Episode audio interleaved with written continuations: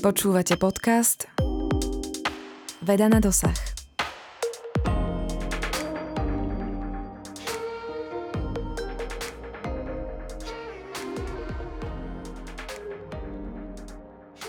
Dobrý deň, milí poslucháči. Dnešnou témou budú ekonomické krízy. Vznikali už v staroveku a s postupujúcou globalizáciou nabrali celosvetový charakter. O ich príčinách, dôsledkoch, ale aj o tom, či sa dajú ekonomické krízy predpovedať, sa budem rozprávať s mojim dnešným hostom, ktorým je docent Daniel Dujava z Inštitútu finančnej politiky Ministerstva financí Slovenskej republiky a ktorý tiež v minulosti pôsobil ako výskumník na Ekonomickom ústave Slovenskej akadémie vied. Dobrý deň, vitajte. Dobrý deň, ďakujem za pozvanie. Aké sú teda najčastejšie príčiny ekonomických kríz? Ekonomické krízy vznikajú z takých dvoch veľkých typov príčin. Na jednej strane sú také eh, z ekonomického hľadiska menej zaujímavé krízy, ktoré majú príčiny mimo hospodársky život. Ako príklad je možno uviesť krízu, ktorá v 70. rokoch zachvátila západný svet, bola spôsobená tým, že krajiny vyvážajúce ropu uvalili embargo na vývoz ropy do západného sveta v súvislosti s izraelsko-egyptskou vojnou a teda nie je prekvapivé, že keď zrazu ropy je menej a je to priamy alebo nepriamy vstup do produkcie takmer každého tovaru alebo služby, tak ekonomiku zachváti kríza podobný charakter má aj táto kríza, ktorú máme teraz. Nemá pôvod v samotnom ekonomickom živote, má mimo ekonomický charakter. Na druhej strane sú tie ekonomicky zaujímavejšie krízy, ktoré nemajú na prvý pohľad taký jasný, nejaký, e, takú nejakú jasnú fundamentálnu príčinu. A ako vznikajú tie, popularizoval veľmi dobre nositeľ Nobelovej ceny Paul Krugman na takom skutočnom príbehu manželov, e, ktorí sa volali Sviniovci, v 70. rokoch pracovali v Washingtone a boli súčasťou takého spolku rodičov, ktorí si navzájom strážili deti. A tých, tých párov bolo veľmi veľa, tak na to, aby sa zabezpečili, že teda tú službu poskytnete iným toľkokrát, koľkokrát ju využijete, tak medzi sebou roz, rozdistribuovali také poukážky na stráženie detí. Teda, že toto je poukážka na pol hodiny stráženia dieťaťa. A všetko fungovalo fajn, až v jednom momente a nastala situácia, že pomerne veľa rodičov si povedalo, že by chceli mať v zásobe viac trošku tých poukážok, ako majú. Hej? To znamená namiesto, neviem, desiatich, čo nosíte v peňaženke, chcete nosiť 15. To znamená, každý vlastne ponúkal tú službu, ale nikto nechcel dať si strážiť deti. A zrazu táto ekonomika zažila krízu. Hej? Akože boli tam rodičia, ktorí chceli strážiť deti, boli tam deti, ktoré potrebovali postrážiť a, a nefungovalo to. Hej? A to je veľmi dôležité si uvedomiť, že takáto veľmi jednoduchá ekonomika s jedinou službou, ktorá sa obchoduje, mohla zažiť krízu. Je dôležité si uvedomiť, že nemala žiadny taký problém nejaký, že s konkurencieschopnosťou, alebo s korupciou, alebo s nejakými takýmito neohrozovali už žiaden zahraničný konkurent alebo niečo takéto. A predsa zažila krízu, lebo kríza je taký technický problém s peňažným obehom. Hej. A toto je jeden taký dôležitý aspekt, ako vznikajú krízy. A druhý je ešte taký spúšťač potrebujete na to, aby sa to stalo. A to veľmi často je finančná kríza. A finančné a ekonomické krízy nie sú plne to isté. A pod ekonomickou krízou si treba predstaviť, že ľudia sú nezamestnaní a, a, a fabriky stoja. Hej, a teda a, traktory stoja. Hej, nevyrába sa, ak by sa mohlo. A finančná kríza je na finančnom trhu. Keď padne prudko nejaké, nejaké aktívum, ceny nejakých aktív, na tie finančné trhy majú takú vlastnosť, že sa na nich deje niečo, čo mu hovoríme v ekonomii samo sa naplňajúce proroctva. To znamená napríklad, keď si veľa ľudí bude myslieť, že napríklad ceny akcií nejakých firiem v okolo roku 2000 to boli práve internetové firmy, že budú stúpať, tak začnú nakupovať a tie akcie začnú stúpať. Hej? A to, že oni si mysleli, že stupnú spôsobí, že naozaj stupnú. A potom, keď sa zľaknú, povedia si, čo keď budú padať, začnú predávať, oni naozaj padnú. Hej? A toto spôsobuje veľkú volatilitu na tých trhoch. A teda keď napríklad ceny akcií padnú, alebo ceny nehnuteľnosti padnú, alebo rôzne iné akty, tak to ste chudobnejšie, obmedzíte to svoje míňanie, firmy obmedzia investovanie a zrazu deje sa presne to, čo v tom spolku tých ľudí, rodičov, ktorí si strážili deti. Hej? Máte, tak povediac, máte uh, bosých pekárov a hladných obuvníkov. Hej? A tej výmene tých služieb nedochádza a ekonomika zažíva krízu. Aký vplyv tu má možno cenová bublina na vznik ekonomickej krízy? V súčasnosti sa ako keby na viacerých miestach vytvárajú. Cenová bublina je práve často veľmi spúšťač tej krízy. Hej? A s tými bublinami je to komplikované, lebo uh, ex post viete povedať, že bola, ale dopredu je to veľmi ťažké. Hej? Uh, tú krízu v roku 2007 7, 8, 9 v týchto rokoch spôsobila práve teda na trhu nehnuteľnosti v Spojených štátoch, ale aj v Európe, ktorá splasla, ale keď už bolo naozaj, keď už kríza teda bola v plnom prúde, tak bolo ľahké povedať, že tu v tejto krajine bola bublina alebo nebola ale vopred by to bolo veľmi ťažké. Hej. Keď sa pozriete napríklad na ceny nehnuteľnosti v, uh, som teraz v Austrálii a niekde v Kanade a potom pozriete sa na Španielsko a, a Spojené štáty, tak oni do toho roku 2008-2009 vyzerali veľmi podobne a zrazu iba v, iba v časti tých krajín padli. Hej. Takže tie bubliny naozaj sú niečo, čo veľmi často spúšťa tú krízu, ale veľmi ťažko povedať naozaj, že či niekde vidíte alebo nevidíte bublinu.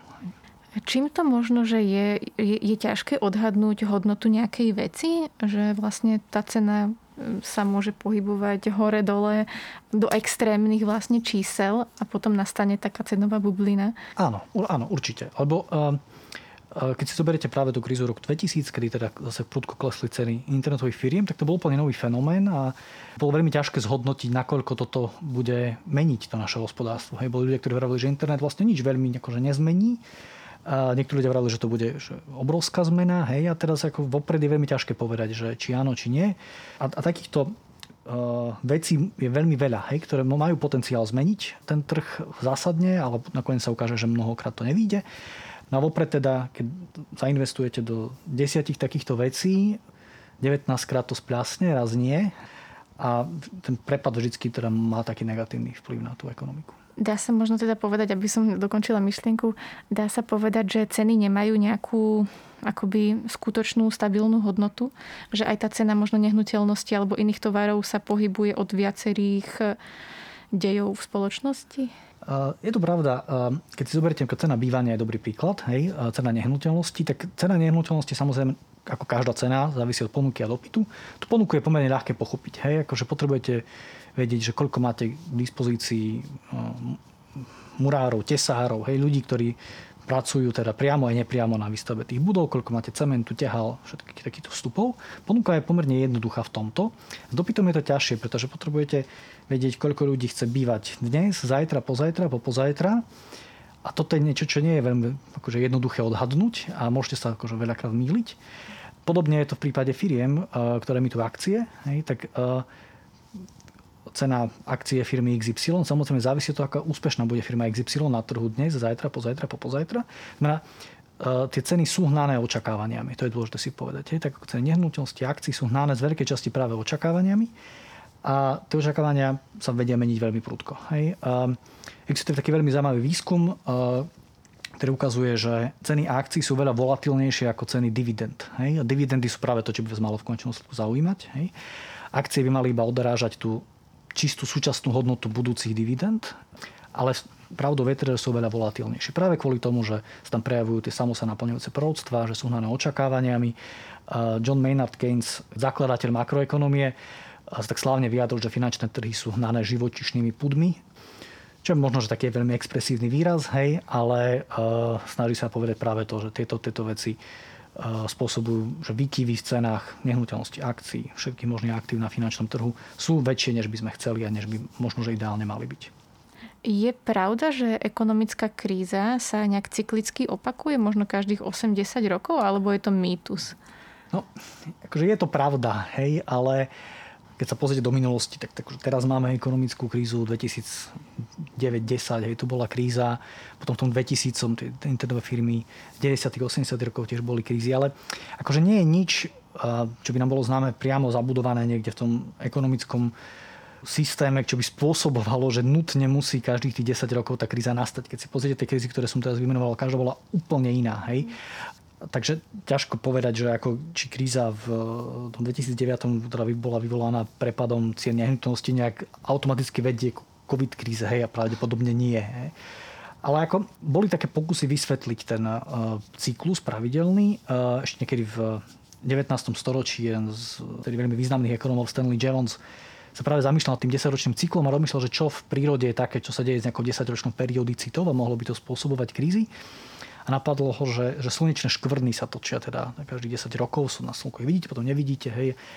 A mal takú hypotézu, že keď tie škvrny tam sú, tak na Zem dopada menej slnečného svetla, čo to trošku znižuje produktivitu v poľnohospodárstve. Hej. A teda takú teórii vybudoval teda, že v Indii v tom čase sú menej produktívni, hej, a zrazu klesá dopyt po tovaroch z Británie, ktoré do Indie dovážate, tak sa zrazu začnú zatvárať fabriky a za chvíľku tie škvrny zmiznú a zrazu v Indii je produktívne poľnohospodárstvo a teraz zrazu tí Briti začnú investovať, aby postavili fabriky, ale keď ich postavia, tak opäť tie škvrny zmiznú. Hej. A, a ako nie je to teória, ktorá, sa, ktorá by sa potvrdila. Hej. Vidíme teraz, poľnohospodárstvo je oveľa menej významný sektor ekonomiky a tie krízy stále máme. Hej. Potom taký pokus bol tiež od Hajmana Minského, pár rokov dozadu tú teóriu tlačil Kenneth Rogov, že nastane teda kríza, tak ľudia zrazu sú takí opatrnejší a stupne averzia voči riziku a postupne zabudáte na to, hej, a ľudia potom sa rizikovejšie a rizikovejšie správajú a znova to celé nejak nevíde a, a teda to spôsobuje nejaký ten cyklus, že to musí chvíľku nejaká, nejaká doba musí prejsť, aby ste zabudli na to a znova sa začali správať rizikovo. Ale pravdepodobne nie je niečo, čo by spôsobovalo teda, že sa máme chystať na nejakú krízu v roku 2030. To by som, by som netvrdil. Teraz to tak nevyzerá. Nevyzerá to tak, hej. Ale pravdepodobne. Predpoveď, že niekedy v budúcnosti príde nejaká kríza, e, tak takú akože nemôžete, ne, nemôže vám to nevísť. Hej. A 10 rokov je dlhý horizont. Hej. A keď si poviete, že 8 rokov a trafila som, alebo 12, a však to je tiež blízko desiatky, tak akože hej, že to je pomerne istá stávka, že nejaká kríza bude. Hej. Ale predpovedať ju nejako takto na základe tej periodicity asi nie je celkom zmysluplné. Hej. A aké sú teda najzávažnejšie dôsledky ekonomických kríz a za ako dlho sa z nich spoločnosť v priemere vysporiada? No, a v ideálnom svete by to bolo tak, že aj keď máte krízu, kríza teda je ten, tá situácia, kedy máte nezamestnaných ľudí a fabriky stoja, hej, máte kapitál, máte stroje, máte robotníkov, máte všetko, ale nevyrába sa. Hej. A v ideálnom svete, teda, keď sa vrátite znova do tej normálneho fungovania, tak by ste nemali vidieť žiadne nejaké dlho, nejaké negatívne dôsledky toho, že tá kríza bola. Bohužiaľ nie je to tak samozrejme.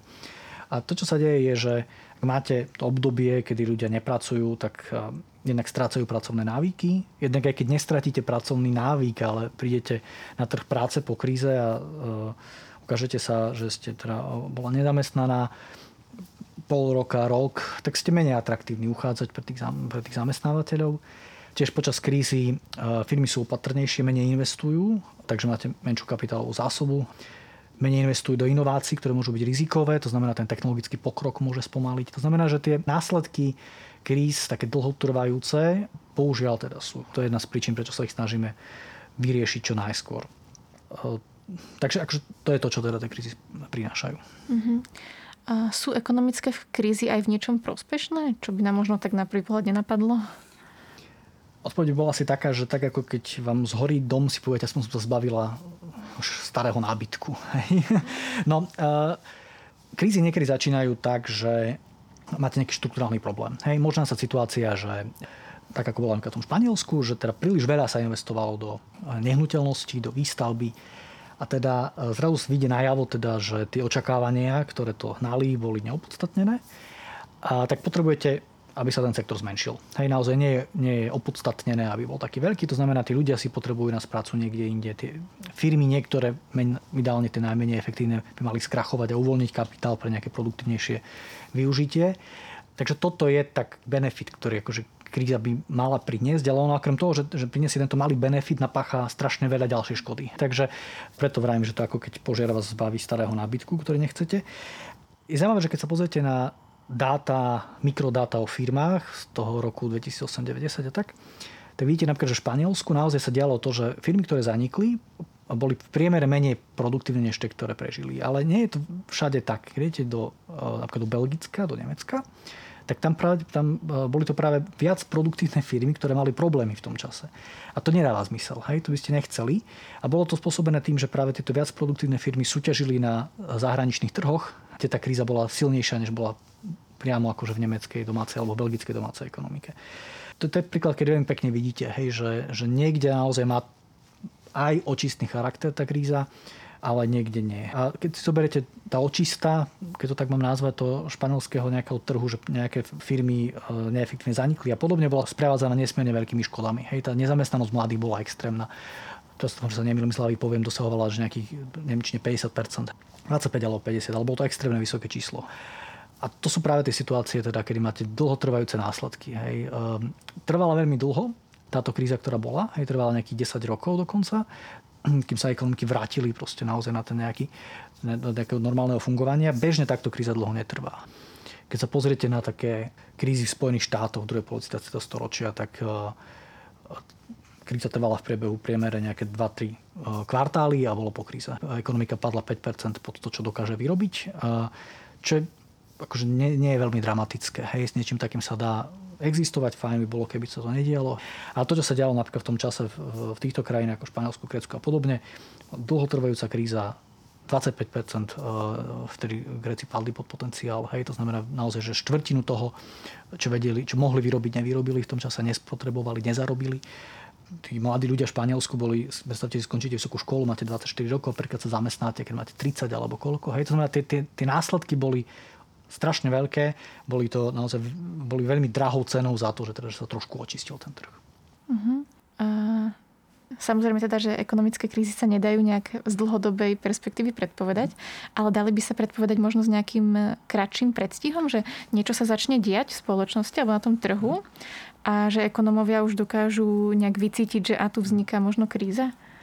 Ekonómovia vedia monitorovať rizika, čo je niečo úplne iné ako predpovedať krízy, tak toto poviem. Hej, že ja som teraz spomínal, že častokrát ten finančný trh je spúšťač tých ekonomických kríz. Aby som zase nekrivdil slobodnému trhu, tak veľmi častokrát aj teda, či už vlády alebo centrálne banky vedia teda e, nesprávnou hospodárskou politikou spôsobiť teda tú ekonomickú krízu. Aj to treba uvedomiť. Ale teda keď chcete niečo také predpovedať, tak e, vlastne museli by ste napríklad urobiť predpoveď, že, že v štvrtok prudko padnú ceny nehnuteľnosti No ale keď naozaj toto je kredibilná dobrá predpoveď, tak každý bude chcieť v stredu najneskôr predať tie ceny nehnuteľnosti a tie ceny padnú už v stredu. To znamená, že vlastne zničíte vlastnú predpoveď. Toto je, toto je na tej ekonomii veľmi ťažké, že, že jednoducho ľudia reagujú na predpovede o budúcnosti. Hej? A preto tie predpovede budúcnosti, keď chvíľku možno sú platné, v momente, keď tu predpoveď tak ona sa stratí. Alebo teda tej pravdivosť sa stratí. To znamená, že veľmi ťažko je predpovedať finančné krízy a tie sú často spúšťačom tých ekonomických kríz. Ale to vám nebráni samozrejme monitorovať situáciu nejakú takú, že, že možno už tie ceny sú tak vysoké, že, že už naozaj by sme si mali dať pozor, že môže nastať situácia, že nám padnú. Akože, viete povedať s nejakou pravdepodobnosťou, hej, tak to by som to povedal. A to je niečo, čo pravidelne samozrejme robia eh, centrálne banky alebo rôzne iné um, inštitúcie, ktoré majú na starosti regulovanie e, finančných trhov. To znamená, že dnes si ani tak nemyslíme, že, že cieľom ekonómie alebo cieľom regulácie malo byť predpovedať krízy, ale skôr, keď vidíme, že ceny nastú nejako veľmi e, prúdko, tak v súčasnosti úlohou najmä centrálnych bank nejako trošku sprísniť reguláciu, hej, donútiť e, banky držať viac vlastného kapitálu a podobne, aby sa teda utlmili ten rast cien. Um, ale nie je cieľom nejakým spôsobom tú krízu predpovedať. A keď si dáte takú, takú, takýto cieľ, tak vždy budete zlyhávať. To znamená, že treba si uvedomiť, že čo naozaj vieme robiť v ekonomii a čo nevieme robiť. Hej, to je zákerné, no.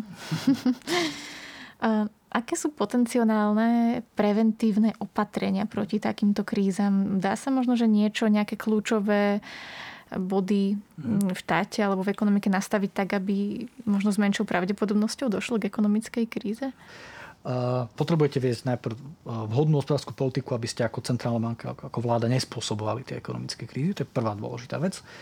Vláda dokáže teraz spôsobiť ekonomickú krízu napríklad tým, že sa extrémne zadlží a zrazu vyjde najavo, že, teda, že, že ne, ten výber daní alebo nie je dostatočný, alebo teda tá výkonnosť tej ekonomiky nie je taká, že vláda dokáže financovať ten dlh a máte ekonomickú krízu, tak akože ne, nerobiť zle v prvom rade potrebujete, hej, a aby ako štát tú krízu nespôsobil. A teraz druhá otázka je, že čo robiť, aby teda trhové síly tú krízu nespôsobovali. Tak na jednej strane tak ako som spomínal, centrálna banka alebo už nejaký, e, nejaká inštitúcia, ktorá má na, na, na starosti regulovať finančné trhy, by mala nejakým spôsobom vhodne mm, pritvrdzovať e, alebo zmierňovať tu, e, tie nároky na finančné inštitúcie, napríklad na vlastný kapitál a podobne na to, koľko môžete požičať napríklad na kúpu domu v, por, v pomere k jeho hodnote a podobne. Všetky tieto veci, ktoré tieto inštitúcie riadia alebo teda monitorujú, nastavujú. Ale znova, nevyhnete sa na 100% tomu, aby ten finančný trh trošku akože občas uh, uh, nespôsobil problémy a preto jednou, jednou z cieľov, čo by ste sa mali snažiť, vytvoriť taký hovorím, že firewall medzi finančným trhom a medzi reálnou ekonomikou. To znamená, aj keď na finančnom trhu je problém, padnú ceny nehnuteľnosti, tak nemal, máte zabezpečiť, aby sa to neprelialo do reálnej ekonomiky. Hej, že prečo keď padnú cena nehnuteľnosti, prečo by človek XY predávajúci zmrzlinu mal stratiť prácu. Hej, akože takúto otázku by sme si mali položiť. No a v ideálnom svete, keď teda by nastala finančná kríza a ľudia by obmedzili míňanie, tak by sa malo stať to, že ceny by mali klesnúť. Menej míňate, všade klesnú ceny a zrazu nie je problém. A dokážete zobchodovať to isté množstvo tovarov aj pri menších eurových, dolárových výdavkoch. No toto je veľmi komplikovaný proces. Ceny sa prispôsobujú pomaly, najmä preto, že mzdy sa prispôsobujú pomaly, je to veľmi rigidná zložka cenového systému a tiež keď klesajú ceny, tak mali by klesnúť aj nominálne hodnoty dlhov. Hej, to nie len, že zmrzlina zlacne z eura na 50 centov a na miesto 1000 eur budete zarábať 500 eur polovične, pol, polovicu teda, ale aj keď ste dlhovali banke 100 tisíc, na hypotéke mali by ste 50 tisíc. A to je proste to ne, nepredstaviteľný proces. Hej. Nemôžeme dúfať, že také sa bude diať dostatočne rýchlo. A preto vlastne vždy, keď nastane ten pokles toho míňania, jak v tej komunite, ktorá si strážila deti, tak do toho buď vstúpi štát v tom zmysle, že pokles súkromných výdavkov vykompenzuje tým, že zrazu bude viacej minieť štát. Hej, bude, postavíme nemocnicu, hej, alebo neviem, tunel nejaký, kde treba. Čo inak vám hovorí, že jedna z tých pravidel, ako robiť dobre tú politiku, nespôsobovať krízy, je ten, že keď sú dobré časy, tak nebudete sa deliť s ľuďmi, ale budete sporiť, lebo s ľuďmi sa budete potrebovať podeliť, keď budú zlé časy. Alebo do toho vstúpi centrálna banka, takže vlastne vydá väčšie množstvo peňazí do obehu. Hej, tu si treba uvedomiť, že centrálna banka nerozdáva tie peniaze. To je jedno z takých veľmi častých nepochopení. Hej, centrálna banka nakúpi cenné papiere, nakúpi aktíva od, od súkromného sektora. Hej, to znamená, že nakúpi typicky štátne cenné papiere od, od súkromných bank a podobne a takto sa peniaze dostanú do ekonomiky a teda znova tento problém sa vyrieši. A zdá sa, že toto funguje, aby som to tak skromne povedal ako ekonóm, lebo že, že neskromne povedal, že vieme, že to funguje. Naozaj tie výkyvy v ekonomické aktivite v druhej polovici 20. storočia boli, sú oveľa menšie, než boli v minulosti. A Eh, jedna z príčin je pravdepodobne aj to, teda, že oveľa lepšie rozumieme tomu, ako tie ekonomiky sa správajú a ako sa brániť, ako preventívne predchádzať tým ekonomickým krízam. To znamená, že chcete mať eh, ten ekonomický systém nastavený tak, aby keď naozaj začne byť problém v tom finančnom sektore, aby dokázal zaštítiť tú reálnu ekonomickú aktivitu. Hej? Odlišuje sa v niečom súčasná kríza spôsobená pandémiou COVID-19 od iných kríz, okrem teda samotnej príčiny? Odlišuje sa v tom, že za normálnych okolností, keď je ekonomická kríza, tak rozmýšľate nad tým, že ako presvedčiť ľudí, aby začali nakupovať a tým pádom podniky budú mať pre koho vyrábať a, a tí ľudia získajú prácu budú si môcť dovoliť to, čo chcú si kúpiť. Hej? A, a teraz počas tej krízy spôsobenej pandémiou máte úplne opačný problém. Hej? Akože chcete tí ľudí nechať doma, a chcete, aby tie podniky boli, reštaurácie, obchody, aby boli pozatvárané tak tá výzva pre hospodárskú politiku je úplne iná. Hej? Je skôr takého charakteru, že ako zabezpečiť, aby počas toho obdobia neaktivity tie efektívne firmy nám neskrachovali a nemuseli zaniknúť, lebo potom by to bolo spôsobené, bolo spojené so zbytočnými nákladmi, aby teraz znova vznikali a podobne. Alebo skôr rozmýšľate nad tým, že ako zabezpečiť to, aby ste uh, tie náklady, ktoré, ktoré tá pandémia vytvára nejakým spravodlivým spôsobom rozdelili medzi teda tých členov spoločnosti. Akože ekonomia, ako ekonomia neradi pracujú s tým pojem spravodlivosti, je to trošku mimo náš, našu kompetenciu takto povedať, ale je pochopiteľné samozrejme, že keď ste sa rozhodli, že či budete študovať a ste sa ste povedali, že bude hotelierstvo a druhý človek si povedal, že bude informatik a zrazu proste ten človek, ktorý študuje hotelierstvo, je, je zasiahnutý tou krízou a ten informatik nie, tak je to akože čisté šťastie hej, a, a štát sa snaží proste niečo také, tie náklady rozdistribuovať nejakým spôsobom. A to sú úplne úplne iné veci, ako normál, za normálnych okolností riešite počas ekonomickej krízy. Samozrejme sú to aj veci, ktoré sú podobné. To znamená, otázka je, ako celé toto zafinancovať a ako zabezpečiť to, aby trhy verili, že aj keď teraz nám stupnú teda v súčasnosti výdavky, budeme ich môcť v budúcnosti splatiť nejakým spôsobom. To sú veci, ktoré je potrebné riešiť počas ekonomickej krízy. A ten fundamentálny problém, ktorý máte, je úplne iného charakteru, než, než je bežné. Dá sa, alebo teda skúšali ste možno nejakým spôsobom nie že predpovedať, ale vyčísliť, že aké dôsledky by to mohlo mať? Treba, keby ešte rok ďalší bola nejak priškrtená vlastne ekonomika? Akože nepoviem vám teraz nejaké číslo, hej, ale je to akože, že súčasť mojej práce a práce mojich kolegov na Inštitúte finančnej politiky. A, ale je to, je to komplikované, hej, lebo v takejto situácii veľa tých vstupov, ktoré nám do toho vstupujú, sú, sú neekonomického charakteru. To znamená, že my si vieme robiť nejaké predpoklady, čo by to mohlo spôsobiť teda s, s malou obchodom a, a s zahraničným dopytom a podobne, ale tie bežné techniky, ktoré používame, sú naozaj že, že nie veľmi aplikovateľné na takéto situácie. Hej? Ale samozrejme, je to niečo, čo je potrebné robiť. Hej, my teda vieme možno lepšie ho vykvantifikovať, teda, čo sa stane, keď zatvoríme také a také prevádzky.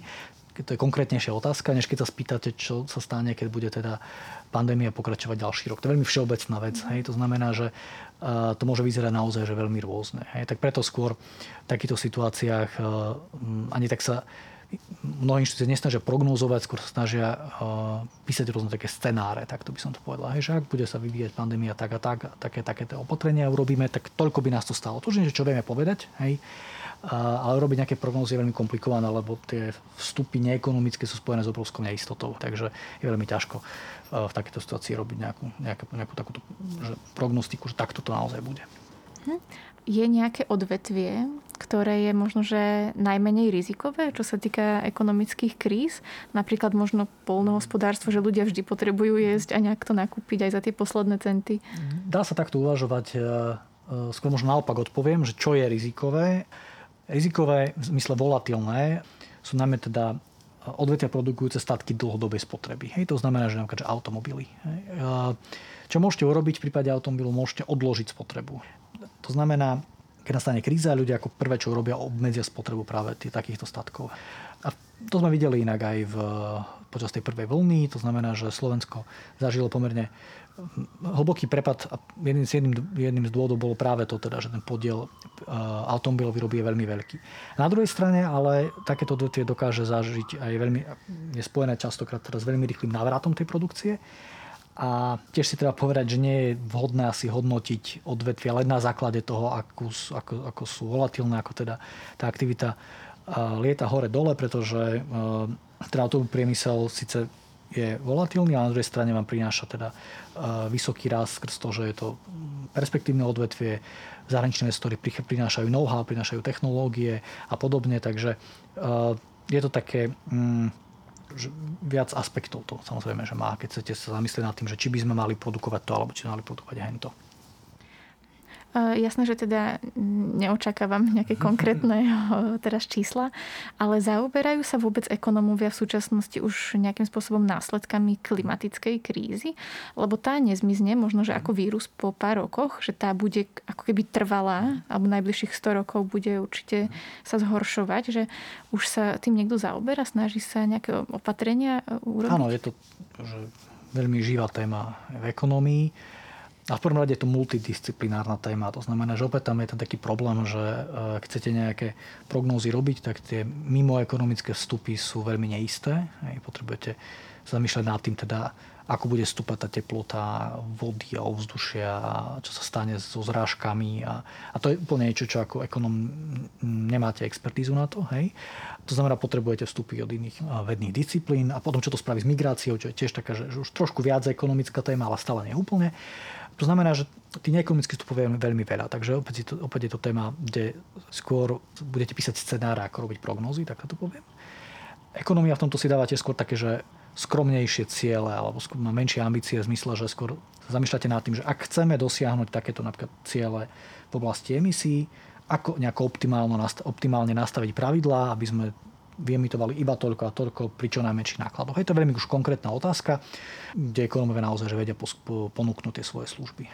Dokonca aj centrálne banky sa zaujímajú o klimatické zmeny, uvažujú napríklad nad tým takto, že ak e, finančný sektor drží vo svojom portfóliu napríklad e, akcie firiem, ktorých biznis model by mohol byť ohrozený klimatickou zmenou, tak celý ten finančný sektor môže byť ako zraniteľnejší a to riziko zrazu stúpa hej, a uvažujete nad tým, že či nejako nezmeniť reguláciu a podobne. To znamená, že tou klimatickou zmenou sa zaoberáte aj pri témach, ktoré možno nevznejú na prvý pohľad úplne tak, že by ste ich tam čakali. Ďalšia téma je celosvetový dlh, ktorý neustále narastá, aj teda obrovský. Tu je otázka, že či vôbec krajiny majú nejakú šancu, alebo či vôbec majú v úmysle ho splatiť a čo prípadne nastane a kedy nastane, ak ho vlastne nesplatia. Dlh má také, takú zl- horšiu povesť, než by si zaslúžil vo všeobecnosti. Ja možno takto začnem. Keď idete študovať ekonómiu, otvoríte učebnicu ekonómie pre prvý ročný vysokých škôl, tak oni častokrát tie učebnice začínajú takým vymenovaním typických omylov, ktorých sa viete dopustiť pri ekonomickom uvažovaní. A jeden z tých omylov je, sa volá omyl kompozícia. On hovorí, že to, čo platí pre jednotlivca, neplatí pre spoločnosť. Hej? Taký jeden veľmi slávny príklad hovorí, že keď idete na futbal a chcete lepšie vidieť, tak sa môžete postaviť a lepšie uvidíte. Ale keď sa všetci postavia, tak neuvidia všetci lepšie. Hej? A to je naozaj že veľmi pekný príklad, ktorý hovorí, že, že treba stavať pozor s takýmito rôznymi analógiami. A teda ľudia, keď uvažujú nad dlhom, vidia teda, že dlhy stúpajú, tak si pravdepodobne povedia, že no, keby ja som sa stále viac a viac a viac zadlžoval, tak asi v jednom momente nastane problém, lebo to nemôžem splatiť. Lenže v prvom rade treba si uvedomiť, že keď celosvetový dlh rastie, to nie je, že sa, sa Zem zadlžuje voči Marsu alebo neviem komu. Hej, tí ľudia sa zadlžujú medzi sebou. To znamená, že vždy, keď sa niekto zadlží, niekto mu záväzok, inému človeku vzniká pohľadávka. A vždy, keď usporíte niečo a nechcete si to strčiť iba pod vankúš, tak tie peniaze nejakým spôsobom dáte do banky, oni niekde, niekde sa objavia inde v tej ekonomike a vtedy vznikne dlh. To znamená, že, že dlh je druhá strana tej mince a na, na, na tej prvej strane sú úspory. A tiež treba povedať, že, alebo vlastne to, na čo ste sa pýtali, je, je, je skôr otázka na ten dlh štátov v zmysle verejných inštitúcií a, a verejnej správy a podobne, že štát nemá nejaký taký, ako, ako normálny bežný človek, uh, obmedzený produktívny život. To znamená, že keď ako človek sa zadlžíte a zrazu zistíte, že máte 40, 45, 50, dobrý sa dôchodkový vek, dobre, ešte máte 15 rokov, hej, aby sa to ale keď máte veľký dlh, tak akože ani keby neviem, ak sa nám darilo, tak už ho nemôžete splatiť. Ale štát takto nefunguje. Štát nejde do dôchodku nikdy. Takže skôr si predstavte, to, keď sa štáty zadlžujú, ako keď sa zadlží nejaká rodina v zmysle, že rodičia si zoberú hypotéku, oni ju splatia, ale keď ju splatia, už deti majú hypotéku a títo postupne splácajú, potom vnúčatá majú hypotéku a títo postupne splácajú a vždycky sa ten dlh splatí, ale vždycky nejaký aj existuje. A to znamená, či štáty majú v úmysle dlh platí, tak oni ho splácajú. Hej, každý deň sú splatné nejaké štátne dlhopisy, ale samozrejme ten štát si berie nové pôžičky. Ale tým, že vlastne on, štát nikdy nejde do dôchodku, tak otázka znie skôr, či dokáže splatiť úrokové náklady, ktoré takto vznikajú a tu nikde nevidíme nejako, ako, že, by, že by vznikal niekde problém. Tiež treba povedať, že vlastne keď si požičiavajú štáty, tak si z veľkej časti v konečnom dôsledku požičiavajú súkromného sektora a veľmi často právo od vlastných občanov. Hej, to znamená, že príklad je Japonsko, jeden z najzad, najzadlženejších štátov na svete, ktorý je najmä voči vlastným občanom. Hej? To znamená, že to nie je také, že, že by ste boli častokrát niekde externe zadložení a môže nastať problém e, veľmi ľahko. Toto sa ale samozrejme že deje. Hej? To znamená hlavne, keď ste krajina, ktorá si nevie požičať vo vlastnej mene, požičate si v dolároch, zrazu no, nastane situácia, že e, hodnota vašej meny prudko klesne a zrazu neviete splácať tej dolárové požičky. Toto je permanentný príbeh, napríklad aplikovateľný na, na Argentínu, na Mexiko, hej, tieto krajiny tieto veci zažili. To znamená, že tieto problémy môžu nastať. A, a nastávajú veľmi často, ale eh, nie je to tak, že, že, že sa pozriete na tie čísla o dlhu, ktorý rastie poviete si, že to sa nedá splatiť. Hej, samozrejme záleží od krajiny k Ukrajine, záleží od toho, v aké mene si požičiavate. Hej, keď si požičiavate v cudze, je väčší problém samozrejme. A, a záleží od toho samozrejme, aká tá krajina je. Hej, ak, ak máte e, zodpovedný výber daní, konkurencieschopnú ekonomiku, e, efektívnu verejnú správu a podobne, tak pravdepodobne aj finančné trhy budú veriť, že vám dokážu, že, dok- že tie dlhy dokážete splácať, požičajú vám za nižšie úroky a podobne. Hej, to znamená, že taká situácia, že by teda hrozil nejaký globálny krach, tak v tejto pravdepodobne nie sme. Čiže ale neznamená, že treba nejak spať na Vavrinoch a podobne. Hej. Hlavne v prípade eurozóny, kde máte veľa krajín, ktoré si nepožičiavajú v mene, ktorú emitujú. Hej. To znamená, že v prípade napríklad poviem Veľkej Británie, keď sa Veľká Británia zadlží a zrazu aj keď bol veľký problém, tak ešte stále je tam taká, taká jedna ručná brzda, ktorú akože nechcete použiť. Je to niečo, čo inštitucionálne by ste ani vlastne nemohli spraviť, ale ako technicky sa to dá. To je, že krajina vyemituje dostatočné peniaze, vyvolá infláciu, ale takto splatí dlh. Hej? A akože to je zle pre občanov, dobre pre investorov. Ale tým, že takáto vec existuje, tak tí investori vedia, že keby bolo veľmi, veľmi zle, tak ešte toto naozaj umožní tým krajinám tie dlhy splatiť. Ale keď ste krajina, ktorá je súčasťou eurozóny, tak niečo takéto neexistuje. To bol jeden z, z motivov, prečo vlastne vytvoriť tie mechanizmy ako euroval a podobne, aby teda investori mali nejakú dôveru, že keď bolo zle, tak naozaj tie krajiny začnú tie dlhy, budú môcť nejakým som tie dlhy splatiť čo zabezpečí, že si teda požičate pri nižších úrokoch a podobne.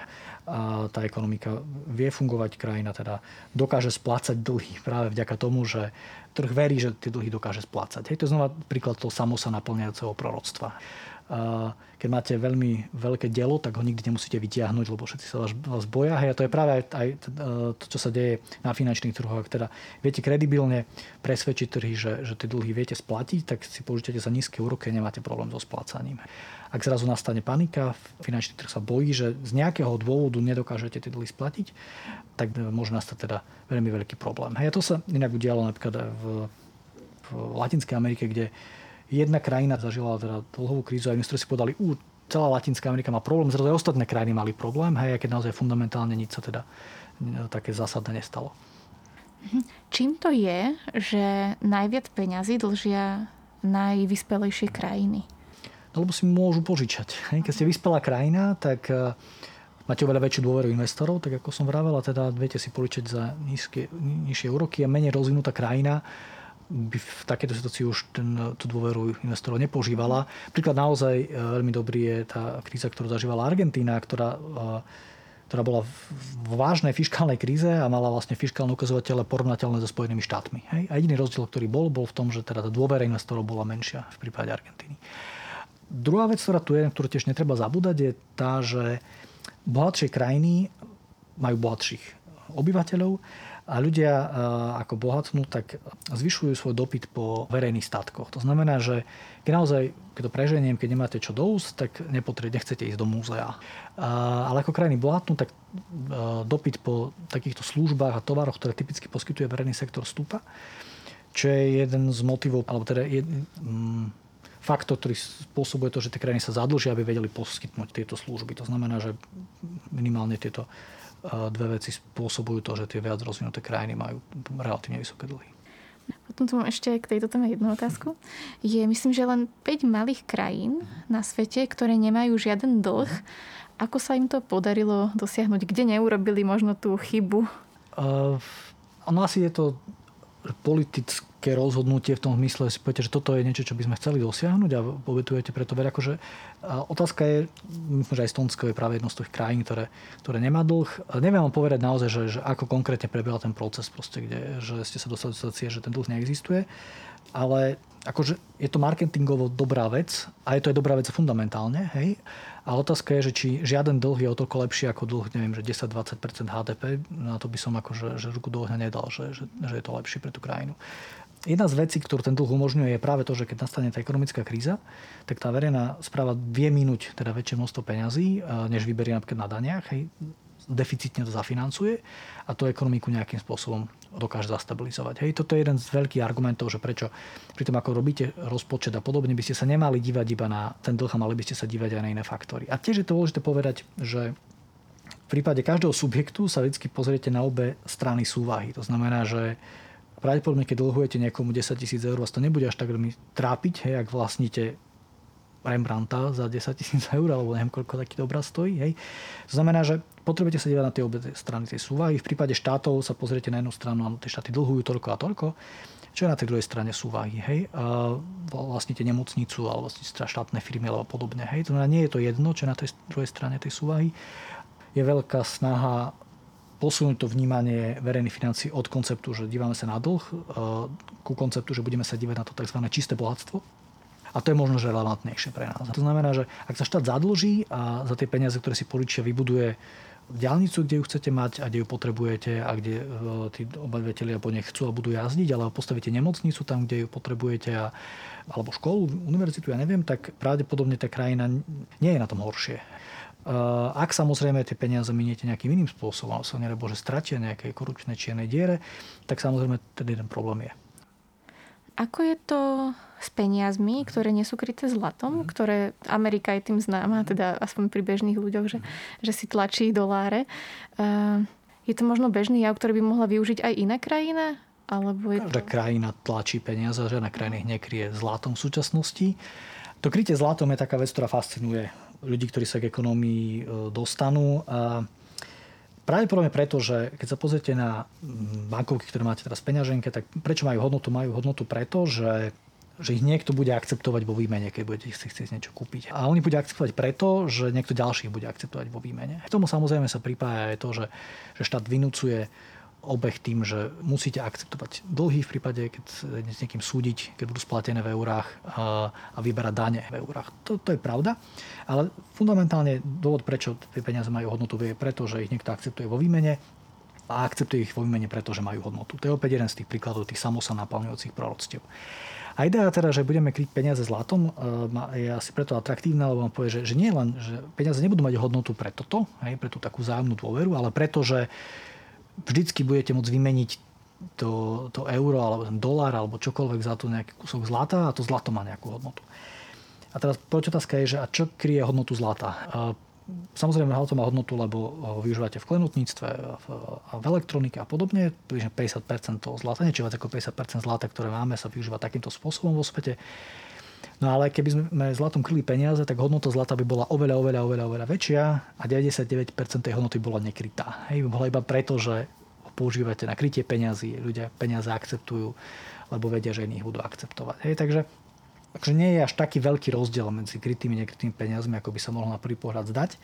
A možno ešte jedna protiotázka by mohla byť, že, že prečo zafixovať peniaze práve na zlato. A zlato má jednu dobrú vlastnosť a iné drahé kovy a to je dôvod, prečo teda sa tieto drahé kovy ako peniaze používali a to je to, že je pomerne obmedzené, a nie tak, že obmedzené, ale fixné množstvo. To znamená, že nedieje sa to, že zrazu by ho bolo 10 krát viacej a na druhý deň 10 krát menej, lebo to by spôsobovalo veľký výkyvy v cene toho zlata, a čo nie je niečo, čo pri peniazoch chcete, aby mali výkyvy v hodnote. Ale to je, to je akože častokrát dobré, ale občas je to veľmi zlé. A to je práve v prípade, keď máte teda ekonomické krízy. Keď zrazu tie peniaze neobiehajú, chceli by ste mať viacej v obehu a neviete to urobiť.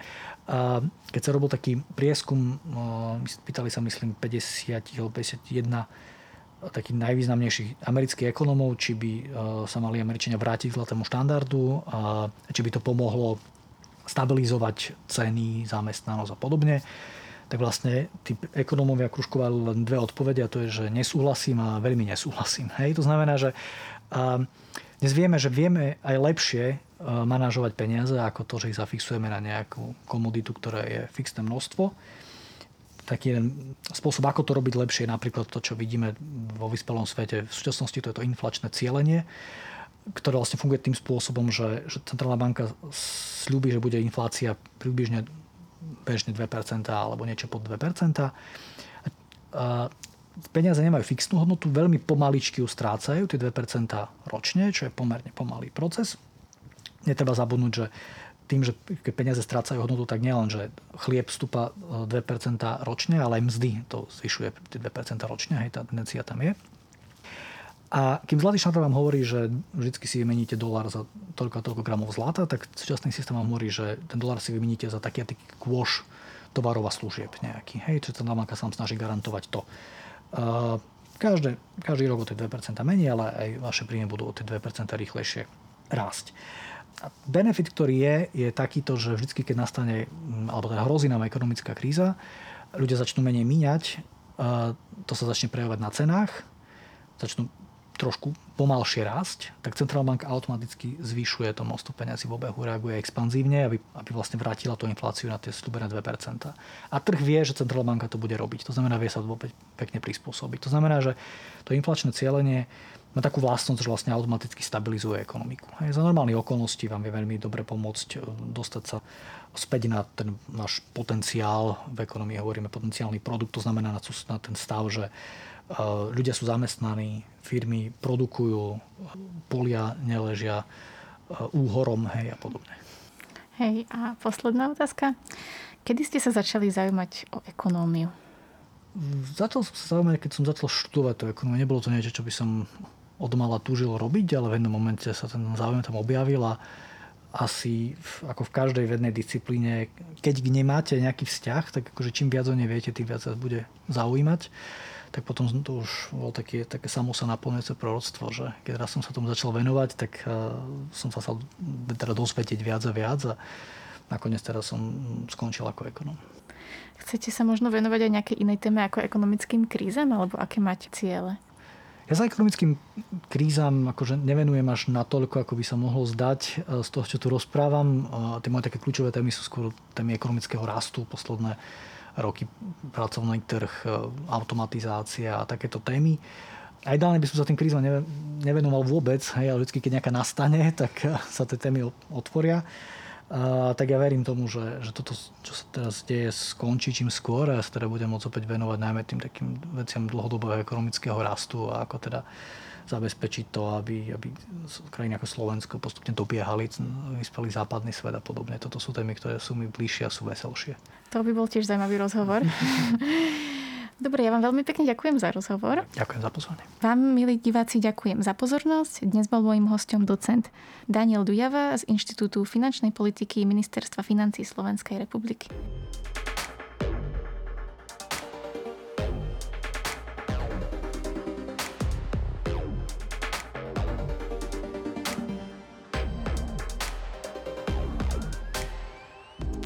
Počúvali ste podcast Veda na dosah